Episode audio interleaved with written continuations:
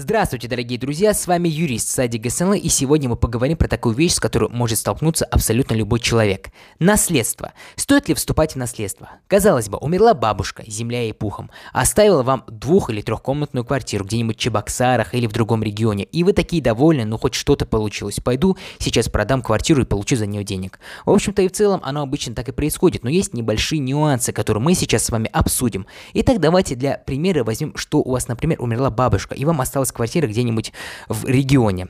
Вот что в этом случае делать и как оценить ситуацию? Стоит ли вообще вступать в наследство или нет? Во-первых, нужно понимать, что вступление в наследство требует от вас активных действий. То есть, если вы сами не захотите вступать в наследство, то за вас автоматически никто в него не вступит. Соответственно, если вы не заявите нотариально о том, что вы вступаете в наследство в течение 6 месяцев со дня смерти вашей бабушки, то в этом случае ваше наследство перейдет государству.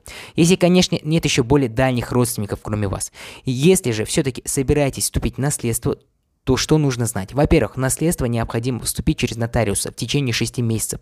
Повторюсь, с момента смерти вашего родственника. Второе, если у бабушки, например, ваш ей были долги, но периодически такое бывает, когда пенсионеры на старость лет кредитов себе понабирают, то имейте в виду, что вместе с квартирой вам долги тоже переходят. Соответственно, если ваша квартира стоит 800 тысяч рублей и бабушка умудрилась набрать долгов на 500-600 тысяч, то в этом случае нужно очень тщательно подумать, стоит ли шкуры выделки. Нужна ли вам эта квартира, если вам еще параллельно придется долги отдавать. Следующий момент. Вступление в наследство, конкретно получение квартиры не бесплатно. Сначала вам необходимо будет сделать оценку кадастровой стоимости. Это все делается тоже не бесплатно. Начинается оценка от 200 рублей. Это не самая дорогая трата, и вы себе вполне можете себе это позволить.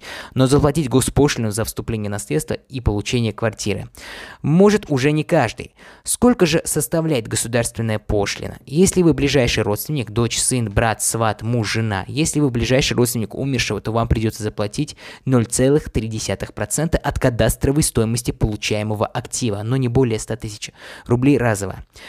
Поэтому, прежде чем вступать в наследство, вам уже необходимо, во-первых, проверить долги умершего. Это все делается через сайт Федеральной службы судебных приставов. Плюс теперь у нас нотариусы имеют право проверять счета умершего во всех банках. Этим правом не так давно нотариусов наделили.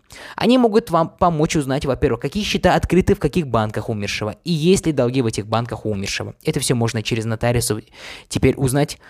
Также нотариус может сделать запрос в пенсионный фонд и для вас узнать, не осталось ли пенсии на карточках, на счетах, которые прикреплены к получению пенсии. Следующий момент. Нужно просчитать, сколько у вас будут коммунальные платежи по квартире, сколько потребуется на ремонт. Это тоже траты, которые люди редко учитывают, но часто бывает, что коммунальные платежи, особенно в северных городах, они очень существенно могут выходить и 7, и 8, и 10 тысяч, даже достигать месяц. Соответственно, если вы квартиру один год не продаете, то вы должны будете просто так 100 тысяч каждый год отдавать. Нужна ли вам такая квартира?